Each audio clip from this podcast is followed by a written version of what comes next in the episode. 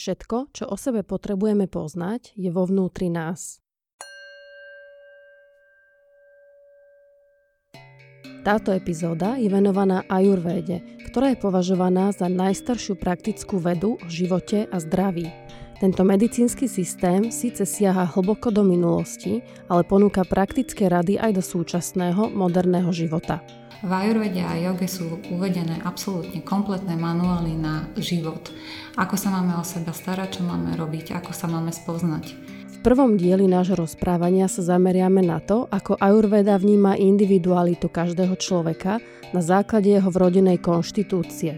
Prakrity je naša vrodená konštitúcia, je to naša genetická výbava, je to naša DNA. Každý má jedinečné zastúpenie troch dôž, ktoré určujú povahu nášho správania, trávenia, emočného prežívania, tendencie, sklony, ale aj prvotné signály vychýlenia z rovnováhy, teda počiatky každého ochorenia. Aj vata, aj pita a kafa má svoje pozitívne a negatívne prejavy a je to vyslovene na nás, že ktoré živíme Miriam Abelová je ajurvédska konzultantka, ktorá absolvovala štúdia u významných ajurvédskych lekárov a učiteľov. Je spoluzakladateľkou prvých ajurvédskych centier Darsana, ktorými sa ajurvéda dostala na Slovensku do širšieho povedomia. Ajurvéde sa profesionálne venuje asi 14 rokov a ako hovorí, keď nasledujeme odporúčania ajurvédy, zabezpečí nám pevné zdravie, pokojnú dušu a čistú myseľ. To je vlastne našim cieľom, aby sme mali čistú mysel, lebo keď je naša mysel čistá, tak, si, tak máme triezvejšie rozhodovanie o tom, čo robíme. Moje meno je Radka a v tomto podcaste vám chcem ukázať, že yoga je jedna, ale má tisíc ciest. Počúvajte prosím s chladnou hlavou. Ahoj Mirka. Ahoj Radka. Teda s čím začať? Ayurveda z môjho vnímania tak strašne spletitá a komplexná, že vlastne som aj ja musela dlho rozmýšľať, ako tento rozhovor poňať. Uh-huh. Ja som aj kedysi dávno čítala knižku Aharu od uh-huh. Martiny Ziskovej a teraz som si ju pre účely tohto rozhovoru aj tak orientačne znova otvorila. A ako prvé mi padol pohľad na vetu, že keby sme chceli sprostredkovať ajurvédu, masám, tak by sa to s nadsázkou dalo prirovnať k operácii slepého čreva, ktorú vykonávame doma na kuchynskom stole pomocou návodu z YouTube. Mm-hmm. Že, je to, mhm. že je to proste príliš e, odborné. Aj ma to povzbudilo, že áno, nevnímam to tak iba ja, že, že je to tak príliš e, komplexné. Možno, že by som začala ešte tým, že na miestach ako India, Nepal, Sri Lanka až okolo 80% ľudí používa buď výlučne ajurvédu alebo v kombinácii s tou západnou alopatickou medicínou, čiže pomerne dosť veľa. A zároveň je ajurvéda aj uznaná Svetovou zdravotníckou organizáciou ako medicína. Uh-huh. Tak aká je vlastne, že vieš mi vypichnúť uh-huh. nejaký základný rozdiel medzi západnou medicínou a ajurvédou? V prvom rade Ayurveda je veľmi detailne prepracovaný medicínsky systém.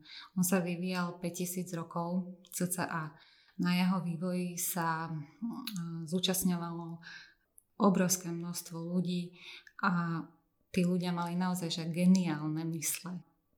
Ayurveda bola uznaná Svetovou zdravotníckou organizáciou ako med- medicínsky systém, čo je veľmi dobré ale rozdiel medzi tými prístupmi, aké boli alopatická medicína a ajurvedská medicína alebo medicínsky systém k liečeniu sú odlišné. Aj napriek tomu, že sa ak- akceptujú navzájom, majú iné postupy, ale každá je geniálna svojím spôsobom a preto ich treba rešpektovať, lebo ich potrebujeme obidve. Nie je úplne možné, aby sme my počas jedného nejakého workshopu alebo z jednej knihy pochopili 5000 rokov vývoja nejakej vedy.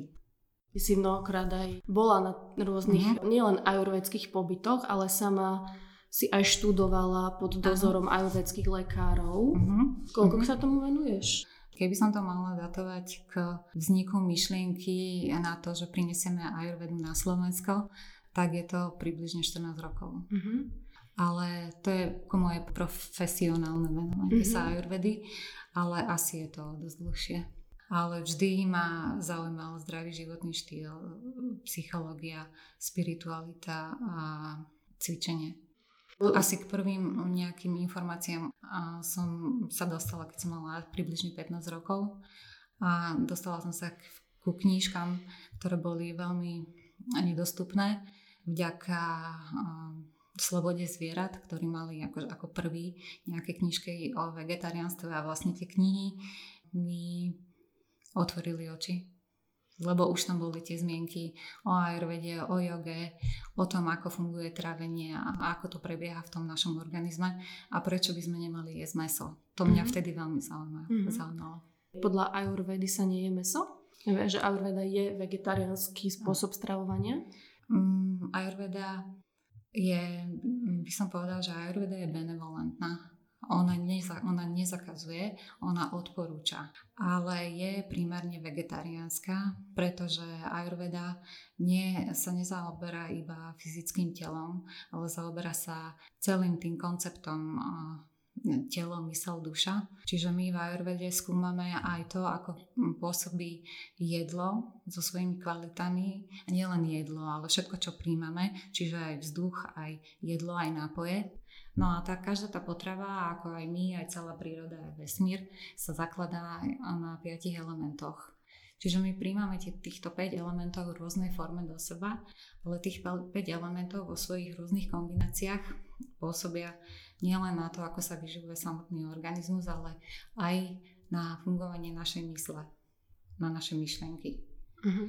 Čiže je primárne vegetariánska, pretože cieľom ajurvedy je, alebo cieľom liečenia v ajurvede je, aby sme dosiahli satvický stav aj mysle, aj života, aj fungovania toho organizmu. To znamená čistota. A človek, a človek je prirodzene satvický? Narodí sa satvický? v mysli. Mm-hmm. Áno, mysel je prirodzene satvické, ale my kvôli tomu, že žijeme v spoločnosti a tam nás nejakým spôsobom formuje, mm-hmm. tak sa už do nej vkladajú vzorce, ktoré menia to naše správanie. Ayurveda, aj napriek tomu, že sa zaoberá tým fyzickým telom, tak ona je celý čas spirituálna. Čiže zaoberá sa aj tou dušou a ako o, napríklad tá potrava alebo to všetko, čo príjmame do seba, vplýva aj na našu mysel, aj na našu dušu. Čiže o, je primárne vegetariánska z toho dôvodu, že vegetariánska strava je čistejšia a čiže prináša tieto kvality čistoty do našej mysle.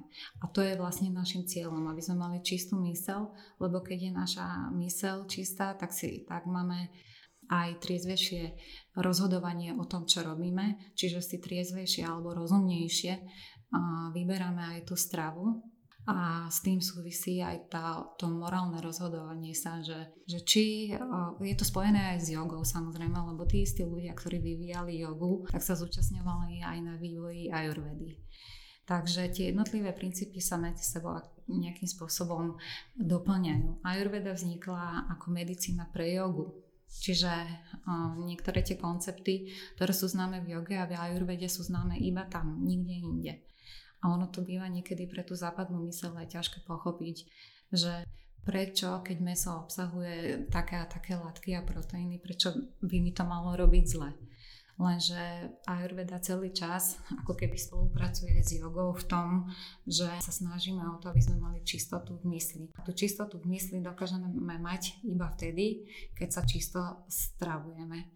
Pretože tie procesy, ktoré prebiehajú v našom fyzickom tele, samozrejme ovplyvňujú aj to fungovanie toho mentálneho a emočného tela, čo je vlastne naša mysel.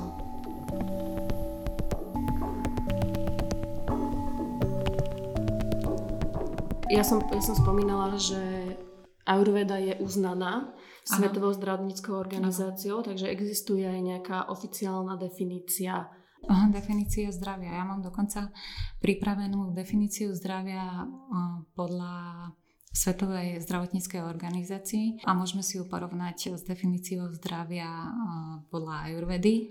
Presne ako si hovorila, Ayurveda perfektne funguje ako preventívna medicína. A ono je to tak, že že väčšinou ženy preberajú nejaké genetické predispozície po svojich matkách a muži po svojich o, otcoch. U, presne u žien sa to začína prejavovať okolo 50 a u mužov okolo 60 Tak keď viem, že moja mama má nejaké ochorenie, ktorým trpí od mladosti a zdieľam s ňou aj prakrity napríklad, že máme podobné prakrity a zhruba môj zdravotný stav sa vyvíja smerom, ktorý má ona tak e, mám ešte napríklad 30 rokov na to, aby som s tým začala niečo robiť. A keď s tým ja nič nezačnem robiť, tak nie je to chyba Ayurvedy, je to chyba mňa, že som to odignorovala. Mm-hmm. A Ayurveda poskytuje na to veľmi veľa prostriedkov. V Ayurvede a joge sú uvedené absolútne kompletné manuály na život. Ako sa máme o seba starať, čo máme robiť, ako sa máme spoznať. Tamto všetko je napísané, stačí sa tomu venovať a začať to používať. A je dobré, keď máš, alebo máš, alebo máme takú možnosť e, sa stretnúť s niekým, kto sa venuje už tomu dlhšie a dokáže ťa naviesť. To veľmi pomôže. Keď sa chceme venovať ajurvede vo svojom každodennom živote, je dobré vedieť informácie o sebe. To znamená, že spoznať svoje prakrity. Prakrity je naša vrodená konštitúcia, je to naša genetická výbava, je to naše DNA. Prakrity získavame vtedy, alebo prakrity sa tvorí vtedy, keď sa spojí, keď to poviem odborne, šukra artava, to znamená spermia a vajíčko našich rodičov. V tom momente toho spojenia sa vytvorí prakrity naš, našej osobnosti, aj mentálnej, aj fyzickej. Vychádza to z kombinácie prakrity mojich rodičov, alebo, alebo ešte niečo, nejaké iné faktory do toho zasahujú? Sú tam aj ďalšie faktory, je to primárne prakrity a vykrty a rodičov, to znamená ich vrodenej konštitúcie, to znamená ich DNA, ale aj ich momentálneho v tom danom období, v tom danom čase, v tej sekunde zdravotného stavu. A plus... Uh, Aj nejakého mentálneho rozpoloženia? Áno, áno, to tam všetko patrí. Uh-huh. Vlastne prakrity má ako keby ešte uh, ďalšie štyri, štyri členenia, čiže není jedno prakrity, ale sú štyri prakrity v rámci toho jedného. A to zahrňa aj teda tú genetickú informáciu, karmickú informáciu a takisto uh, prakrity mysle. Čiže to moje prakrity, ktoré vznikne momentom počatia, Áno. Um, určuje nejakú moju mentálnu aj fyzickú výbavu, ktorú bude mať počas celého života, alebo sa to môže treba aj meniť počas života. To je veľmi dobrá otázka a myslím, že túto nastáva najväčšie o, nedorozumenie, že čo je vlastne prakrity u mnohých ľudí, ktorí sa začnú venovať ajurvede. Myslím, že toto je prvá o, prekážka v tom štúdiu, že nerozumejú tomu, že ako to vlastne je.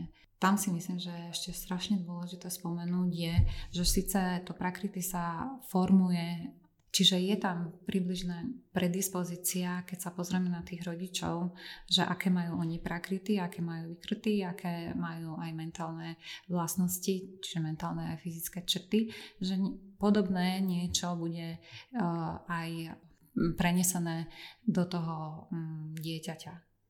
Lenže môže sa stať, že matka svojim životným štýlom v rámci uh, obdobia tehotenstva urobí určité chyby, či už stravovaní, životnom štýle, ale môžeme na to aj vplyv práve vzťah otca a matky v tom danom období a správanie otca k tej matke v tom danom období, že dokáže zmeniť to prakrity, ktoré vzniklo v čase počatia, tak dokáže zmeniť a to prakrity toho plodu počas jeho vývoja v tele matky. A väčšinou z toho vznikajú abnormality, a ochorenie detí vo veľmi nízkom veku.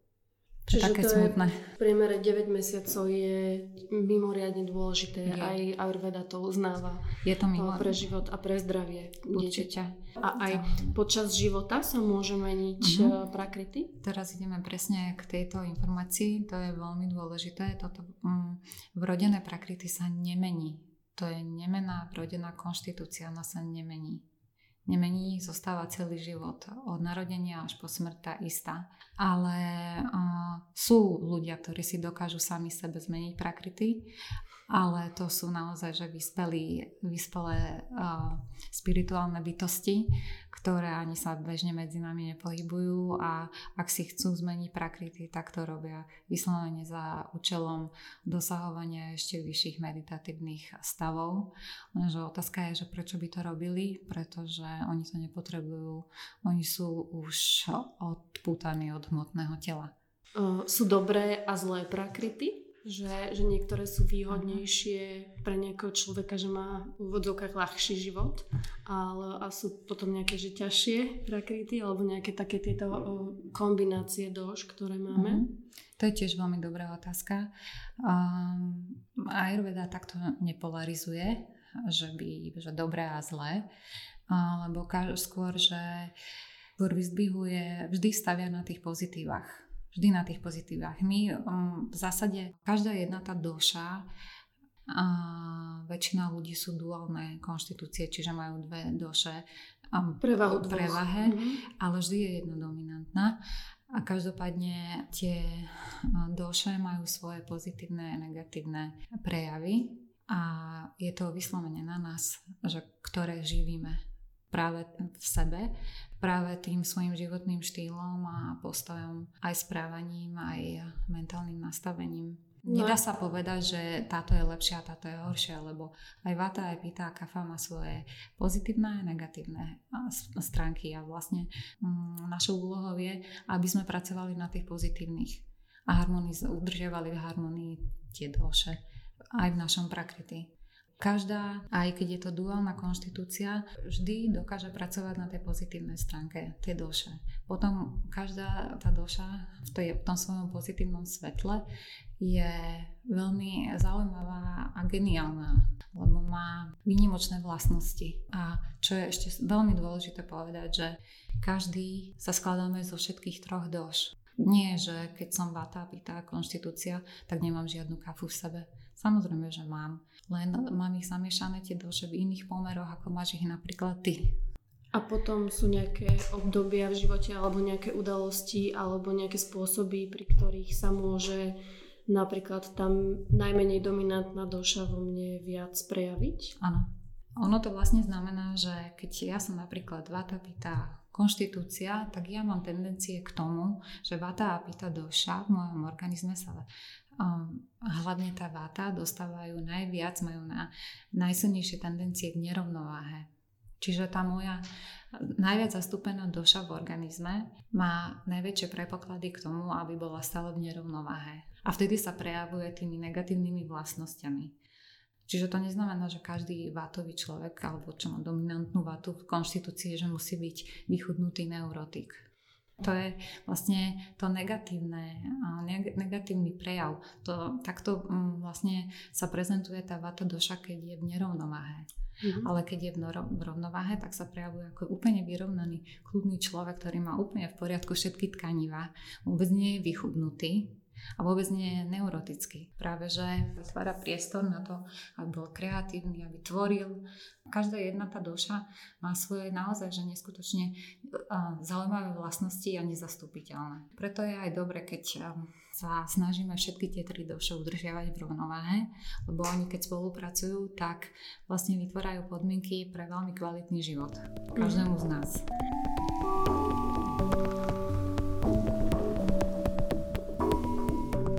Je možno no, fajn, keď eh, by som si zistila svoju dušu. Je to, eh, ako, ako prvý krok by to bolo fajn, aby som potom aj sama na sebe dokázala vypozorovať, že teraz eh, moja dominantná duša mm-hmm. je v nerovnováhe a začala by som s tým niečo robiť. Pýta, keď je v nerovnováhe, tak dokáže byť príliš znetlivá, napríklad, ako si to ja predstavujem, nervák, ano. cholerik. A keď je v rovnováhe? Pita je z tých troch konštitúcií má najlepší metabolizmus. Čiže má, alebo z tých troch doš tak, mm-hmm. lepšie povedané, má najlepší metabolizmus, čiže má najlepšie predpoklady byť dlhodobo zdravá. Čiže keď je pýta v rovnováhe, tak je to veľmi mm, bystrý, inteligentný na cieľ zameraný človek, ale s tým, že chce pomáhať aj druhým, že e, má nejaký cieľ, ale je v prospech aj ostatných. Keď je v nerovnováhe, tak je to sebec a nedá nikomu nič. A povedie hlava, nehlava a za svojim cieľom, za svojim cieľom bez chrbtovej kosti.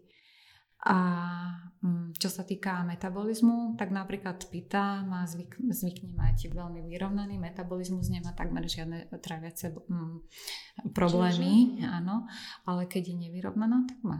Mm. Tak má problémy s krvou, s krvným tlakom, so srdcom, rôzne zápalovité ochorenia v tele. Keď je kafa v nerovnováhe, tak väčšinou sa veľmi prejedá. On trpí emočným jedením, mm-hmm. čiže sú tam aj poruchy v stravovaní a väčšinou to má výsledok, je tam obezita alebo mm-hmm. nadváha. S tým súvisiace ďalšie ochorenia, paralelne s tým vznikajúce, ktoré sú už naozaj že ťažké a ako je cukrovka, vysoký krvný tlak. Čo má samozrejme vplyv aj na psychiku, čiže z toho nežného, srdečného človeka tak sa mení na depresívneho, apatického človeka, ktorý nie je ochotný už vôbec nič urobiť, urobiť nielen že pre ostatných, ale vôbec už pre seba. Mm-hmm. Je ako keby odpojený mm-hmm. od svojho vnútra. A keď je v rovnováhe, tak keby sme uh, chceli keď povedať tu... Kafa? Uh-huh. Keď je kafa v rovnováhe, tak väčšinou sú to veľmi krásni ľudia fyzicky, lebo tým, alebo kafa predstavuje krásu a nežnosť. Čiže sú to uh, veľmi fyzicky priťažliví ľudia, ktorí, uh, keď uvedú do miestnosti, každý si ich všimne. A um, tým, že kafa je vlastne kombinácia elementov vody a zeme, tak sú silní. Ale nie je silný v zmysle, že obezný, ale mm, silný, že majú silné tkaniva, sú odolní voči ochoreniam. Sice sú v niečom pomalší alebo ťažkopadnejší, ale to nemusí byť na škodu. Čiže na každú tú konštitúciu alebo na každú dušu sa vieme primárne pozerať aj, aj z jedného, aj, aj z druhého hľadiska aj. a dôležité je aby sme kultivovali tú rovnováhu, respektíve aby... Tie pozitívne stránky. A, hej, a uh-huh. aby, sme, aby sa nedostala naša dominantná doša do nerovnováhy, lebo to už potom je reťazová reakcia k ďalším problémom. Áno, lebo väčšinou tá dominantná doša, alebo tá, keď sa dostane jedna doša do nerovnováhy, tak spôsobuje nerovnováhu aj tých ďalších dvoch doší a dokáže si to človek sám uvedomiť. Pokiaľ samozrejme už keď majú nejaké do očí bijúce symptómy a nejaké ochorenie, tak to sa nedá ignorovať, ale či sa to myslíš dá podchytiť. Spoznať. A spoznať uh-huh. už tých, už tých začiatkov. Keď sa niekto venuje ayurvede, aj keď iba veľmi povrchne, poviem to tak, uh-huh. že sa zaujíma iba o svoje prakrity a čo je pre neho vhodné, ako sa má udržiavať v rovnováhe, tak, um, tak je to možné. Pretože zase nie je to až také ťažké, lebo kto, však my sa poznáme najlepšie, ale je to veľmi dôležité vedieť svoju konštitúciu, poznať svoje prakrity. A to ti vlastne dá odpovede na veľa otázok o sebe. Lenže uh, samodiagnostika cez uh, dotazník na internete môže mm, spôsobiť to, že sklzáva človek k subjektivite. Nevie sa veľmi dobre ohodnotiť, hlavne v niektorých otázkach, čo sa týka jeho správania. Väčšinou máme tendenciu sa prikrašľovať. Ako prebieha tá diagnostika? Lebo keď sa stretnem uh-huh. s nejakým mhm. lekárom, uh-huh. tak asi tiež sa ma pýta uh-huh. na nejaké otázky. Určite. Vtedy môže mať tiež tendenciu prikrášliť. Že nie, uh-huh. nie som znetlivá. Takže na úvod, ešte by som sa vrátila k tomu dotazníku, na úvod je určite zaujímavé si urobiť takýto dotazník a veľa ľudí si samozrejme, že nie je istých, tak e, je dobre si urobiť opakovane ten dotazník niekoľkokrát, porovnať si tie výsledky a prečítať si tie charakteristiky jednotlivých doší. A pochopiť, s, e, s ktorou to definíciou najviac rezonujem. Lenže tam je práve ten rozkol, že my nesieme vlastnosti všetkých troch v sebe, ale v iných pomeroch.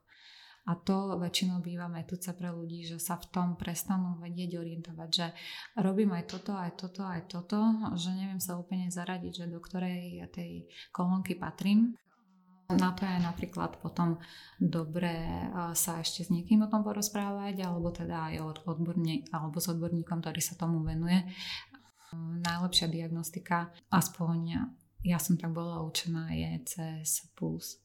Hodnotí sa puls aj z pohľadu jeho vlastností, aj z pohľadu napríklad úderov za minútu. Aj to už vie dať nejakú informáciu o tom, či je to vata, pita, kafa. Ale dáva to informáciu nielen o jeho prakrity, ale aj o jeho vykrty, o jeho súčasnom zdravotnom stave. Pulzová diagnostika je to technika, ktorá sa používa, alebo metóda, ktorá sa používa v Ayurvede dlhé roky a považuje sa za top of the top najpresnejších mm-hmm. diagnostických metód. Keď je dotyčný terapeut alebo lekár dostatočne vyškolený na tú techniku a má určité predpoklady na to, aby ju vedel správne používať. Považuje sa to aj za takú, o, treba mať aj talent a na akumulovanú pránu v tele mm-hmm. aby to dokázal človek cez prsty vyčítať, vyčítať mm-hmm. z pulzu. Ty si, sa, ty si sa tiež učila čo diagnostikovať pomocou pulzu? Tiež mm-hmm. sa tomu venuješ, hej? Áno, venujem sa. Mm-hmm. Je tam 7 úrovní pulzu, kde sa zistujú rôzne nerovnováhy tela a ten puls je to trošku zložitejšie, ako to vyzerá na prvý pohľad. A tá um, informácia o prakrity je naozaj hlboko posadená v tom pulze a treba ju nájsť. Dobre sa to hľadá u človeka, ktorý je relatívne zdravý, ale že bohužiaľ sa dostávame niekedy do takej situácii, kedy ten súčasný zdravotný stav dokáže prekryť a to vrodené prakrity. Mm-hmm. Čiže my kvôli tomu, že tie doše sú v takej nerovnováhe, my sa nevieme dostať k informácii o skutočnej konštitúcii človeka, pretože už celý systém je narušený. To je napríklad, veľmi často sa s tým stretávame u mnohých ľudí, ktorí pravidelne navštevujú, navštevujú lekárov, že tvrdia, že lekári mi nevedia nájsť, že čo, alebo povedať, že čo mi je, nevedia mi nájsť tú chorobu. No je to bohužiaľ kvôli tomu, že ten daný človek má už ten svoj zdravotný stav v takom stave, že je to skutočne ťažké. A že je veľmi ťažké nielenže zistiť tú konštitúciu daného človeka, ale aj zistiť, ktorá doša to na začiatku začala spôsobovať. Mm-hmm. A to sa týka aj ajurvedy, aj alopatickej medicíny a som si istá, že aj čínskej medicíny. Mm-hmm.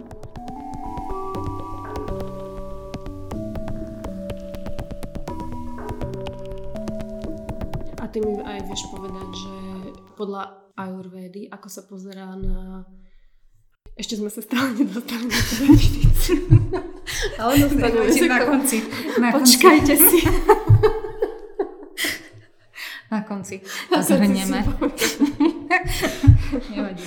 Že má Ayurveda nejaké také svoje ustálené náhľady na to, ako sa vyvíja choroba v tele. Predpokladám, že to začína vychýlením dož zo svojej rovnováhy uh-huh. a má to aj nejaké ďalšie kroky. Ano. Že není to len, že najskôr sa vychýli doša a o dva týždne choroba. Uh-huh. Asi je tam viacero, viacero medzi stupňov. Môže byť aj o dva týždne choroba, ale nie je to akože fatálna alebo kardinálny stav. Hej. Ayurveda popisuje 6 stupňov, ako vzniká ochorenie v súvislosti s tým existuje aj ďalší koncept. Tak ako som povedala, Ayurveda obsahuje strašne veľa konceptov, ktoré sú navzájom poprepájané a koncept, ktorý sa zaoberá vznikom ochorení sa nazýva sám prapty a popisuje 6 stupňov mm, vývinu ochorenia.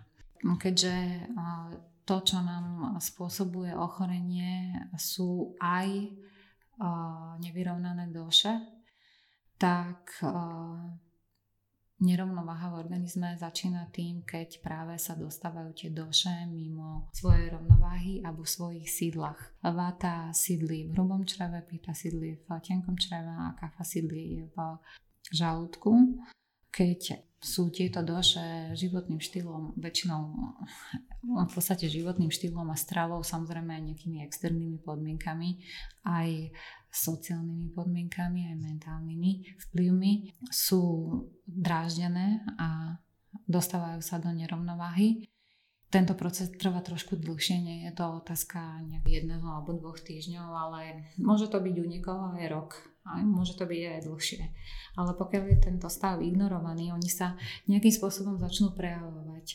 Vata sa napríklad začne prejavovať tým, že vzniká suchosť čreva, je vysoká plynatosť, zápchy, a to sú dlhodobé zápchy, nehovoríme o zápche, ktorá prebehla 48 hodín a všetko bolo potom v poriadku.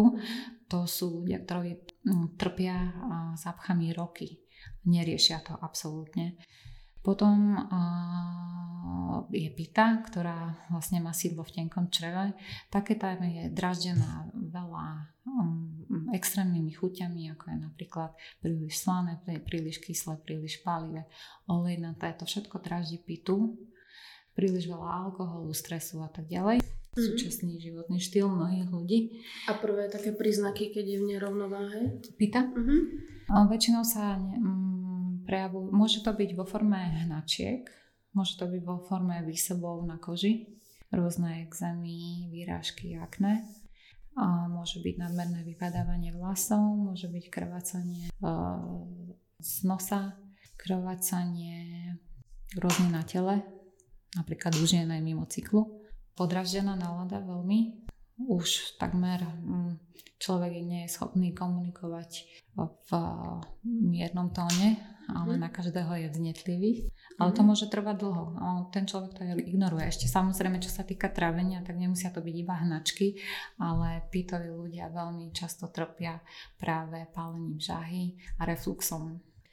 No a kafa v nerovnováhe keď ona sa sama skladá z, vod, z elementov vody a zeme a keď napríklad v, kafom, v kafovom období je takéto kafagenické jedlá, napríklad, že jogurty, veľa sladkostí, veľa mlieka, mliečných výrobkov, proste presne tá strava, ktorá má také isté kvality, ako má tá kafa, čiže zem a voda, a spôsobuje to akoby hromadenie tej doše, že je to veľa. Ono sa to prejavuje napríklad v tom žalúdku, že sa tvorí nadmerne, nadmerne veľa hlienu. A ten hlien potom lymfatickými cestami ide hore do dutín, čiže títo ľudia sú non-stop zahlienení. A to už znamená, že tá kafa je naozaj mimo rovnováhu.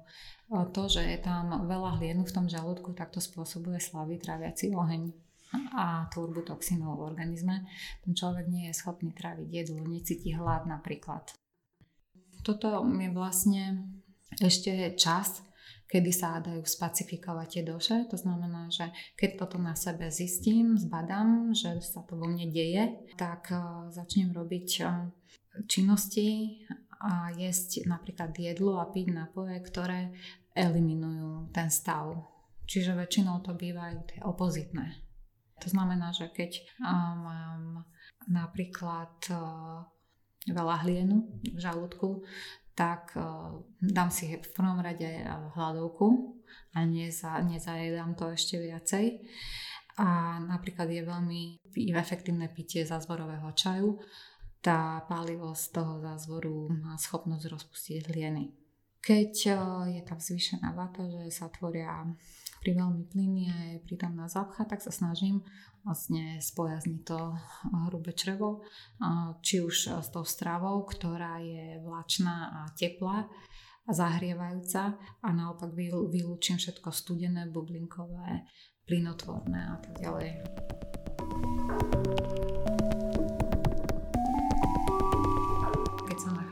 Ešte v tej nerovnováhe, ktorá začne vznikať v tráviacom systéme, tak väčšinou tam robí človek práve tie dobré rozhodnutia. Takže keď e, nemusí byť nejaký e, majster v ajurvedy, aby nevedel toto na sebe odhadnúť. Väčšinou ale to vedia na sebe odpozorovať ľudia, ktorí naozaj sú spojení sami so sebou, že sa vnímajú. Nie, že sa ignorujú, ale že sa vnímajú. K tomu aj yoga veľmi dobre napomáha. Samozrejme. Práve preto idú ruka v ruke. Presne. tak v týchto štádiách, keď ešte tá nerovnováha prebieha práve túto, v, týchto, v tomto tráviacom trakte, tak naozaj funguje tá skutočná tá vnútorná inteligencia človeka a tá mu hovorí, čo má urobiť. Tak keď mi je zima, tak si predsa nedám studenú vodu, ale dám si teplú vodu, hej? A, a podobne. Mm-hmm. Takže vtedy začne človek prirodzene robiť aktivity, ktoré mu pomáhajú zmierňovať ten stav a pacifikovať tú dušu. To je perfektné, to sa dá do niekoľkých aj hodín, aj dní napraviť tento stav, nie je to, ne, nepovažuje sa to za ochorenie.